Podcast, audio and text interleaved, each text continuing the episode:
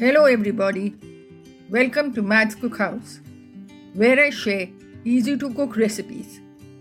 This week, I'll be sharing the recipe of the spicy tandoori momos, a lip smacking fusion recipe that's a family favorite. To begin, prepare the dough for the momos. Take 1 cup all purpose flour in a large bowl. This would make about 12 momos. Add in half teaspoon salt and knead a soft dough using water. Brush it with a bit of oil, cover it and leave it aside to rest for 10 to 15 minutes. To prepare the filling, heat 2 tablespoons of oil in a pan, add in 8 to 10 cloves of garlic, finely chopped, and 1 inch piece of ginger finely chopped. Saute for a minute.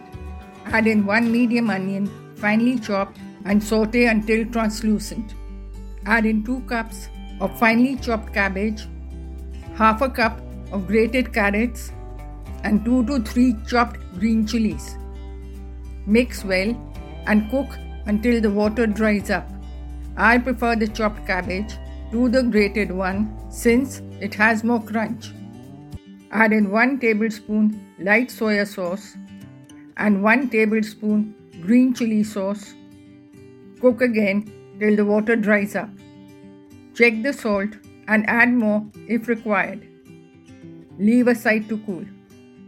Divide the dough into 12 equal portions. Roll them out 3.5 inch diameter circles. Make sure they are not too thin. The fried momos have a slightly thicker skin in comparison to the steamed ones. Place a wrap in the palm of your hand. Apply water to the edges. Add in a teaspoon of stuffing in the middle. Crimp the edges and gather them in the center for the desired momo shape. Heat oil for deep frying. Deep fry the momos until they are lightly colored.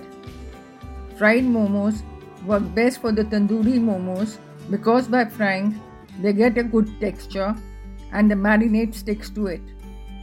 Also, steamed ones are too delicate and difficult to handle when marinated.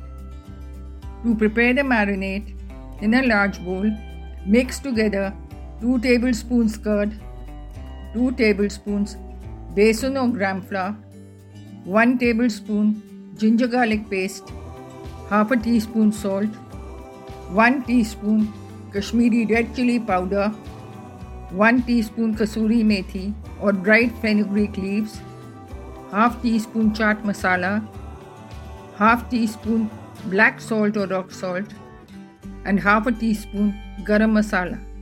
Mix well.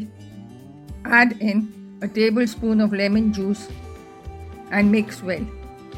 Heat 2 tablespoons of mustard oil to smoking point and add it to the marinade.